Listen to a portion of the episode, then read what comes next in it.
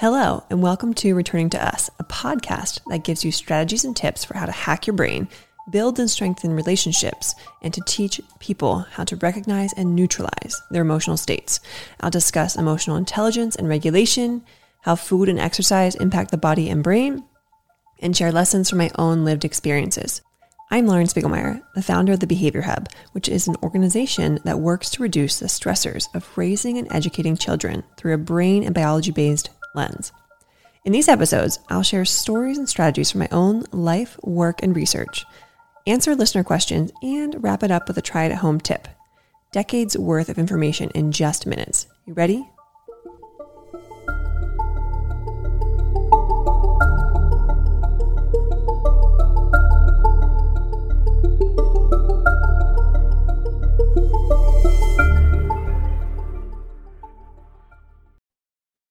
All right. Last week we talked about motivation. If you did not listen to the episode on motivation, definitely go back and listen to the episode on motivation because it's going to kind of lead into today's episode on demotivation. So, just a, a super quick recap motivation is dependent on states, it's dependent on environment, environmental stimuli, genes, all these factors that depend, that, that motivation is dependent upon. And we can influence that motivation by how we present something or how we offer something or how we do do it. So the biggest thing was making sure that we're not giving too many steps or too many directions or too many things in one instance because our brains can only hold so much, especially especially the working memory for young kids.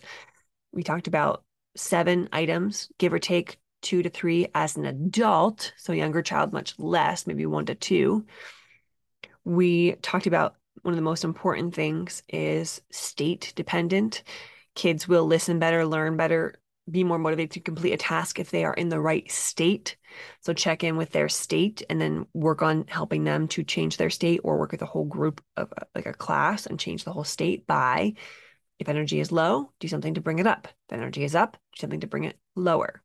So opposites, getting kids in the right state helping them to find importance in what they're doing, giving them some autonomy, and really just giving up the, some of the control to them so they understand why we're doing these things, why they're important, why it matters. And if you can't come up with a reason why it matters that you're asking them to do something, then maybe it's not important that they do. And it's not shocking, maybe, that they don't have motivation if you don't even know why you're asking them to do it. Okay, so, demotivation, obviously the opposite of motivation. What is it that demotivates students? What is it that we can do in response? So, common sources of demotivation lack of positive relationships. We talked about this in the motivation episode. If someone is giving someone a directive or a task and they don't have a good relationship, they don't respect the person, they're far less likely to want to do it or to do it well. So, when we build relationships, we are more likely to get motivation. So kids will be demotivated if they don't have a good relationship with you. There could be some level of learned helplessness. That could be genetic. That could be environmental. It could be their home life. So they may not feel that they can actually do something. And I say this a lot to, to different people. When a child is overwhelmed or their brain is overwhelmed and they don't know it and they can't say it, they might say they can't do something, even though we've known them to do it in the past.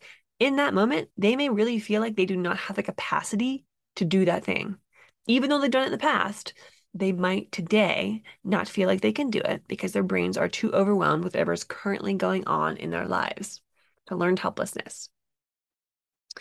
Even the awareness of, or possibly even disrespect of a culture, ethnicity, racism, all of those things can impact a child's ability to want to listen, want to learn, want to pay attention, want to do the thing. Even though we use threats a lot, they do not work and they actually demotivate students. It actually takes energy away from wanting to do the task by being forced to do it. And we lose control, we lose energy, we lose motivation. So even if it's a perceived threat, and I hear this daily in schools, things that people say that they don't think are threatening, but they are. Let me give you an example of like a primary school. You can put it away, or I'm going to put it away. Well, if they want to play with the thing and you're threatening to take it away and put it away yourself, even if that wasn't an intentional threat, it's it's a perceived threat or it is a threat to them. So being really mindful of not using threats and really not using bribes either. We talked about this in the last episode. More of an extrinsic thing. We want to work more on the intrinsic motivation components. After trying all the intrinsic things, you could throw in a potential, I wouldn't, I wouldn't even call it a bribe. I'd call it a reward for getting something done. So, um, but trying to keep that to a, a really a minimal minimum and last resort. Other things that can cause demotivation is just brain capacity. Some students take longer to process. Some students don't have as many, don't have as much access to memory systems or pulling memories out or different parts of the brain due to lots of things exposure to drugs, birth trauma, stress, home life, just genetic makeup. So a lot of those things can affect their motivation. Obviously, for older students, for adults, drug use, that's going to impair their ability to be motivated. The food they intake is going to impact motivation because it's going to impact energy levels. If you don't have a lot of energy, you have less motivation. Stress is an obvious one. High stress is going to take away energy that's going to cause demotivation.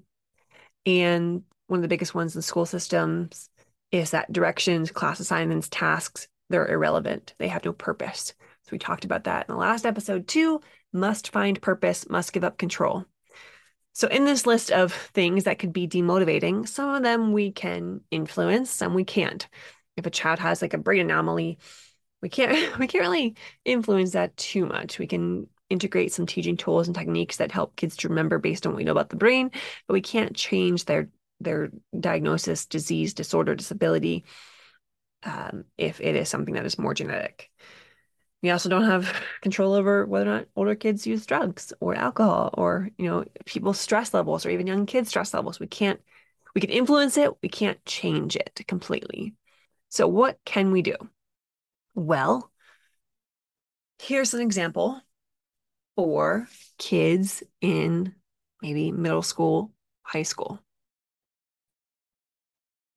when you have students do a task, read a chapter, something where it's a larger chunk of information, insist or have them stop after each page or after each section and take some notes or talk about it or draw it out or reflect on it or act it out. It is some of these different activities, especially if engaged with partners or in a social setting, that help students to kind of map out this content in their mind and store it in their memory systems. So here's a great example of this. When I speak at conferences and I, I have lots of talking points and I can't have notes in front of me, I can't keep all of that information. Like if I have 12 points, I can't keep all that information in my brain at one time. I mean, if I rehearse it over and over and over again, which I do, I, I might be more likely, but there's still a good chance I might forget one of the points or multiple.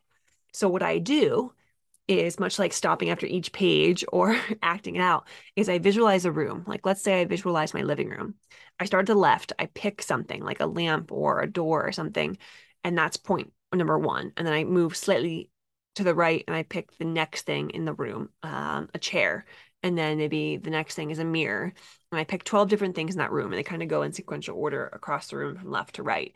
And I put a talking point connected to each one of those things so that when I'm in the conference and I'm speaking, I visualize the room. I start at the left. I start with the first item I chose because I know what the room looks like. I'm familiar with it. And I talk about each point based on the location of those items in the room and how I connected them to my talking points. So, just an example of something that will help combat demotivation and help to retain.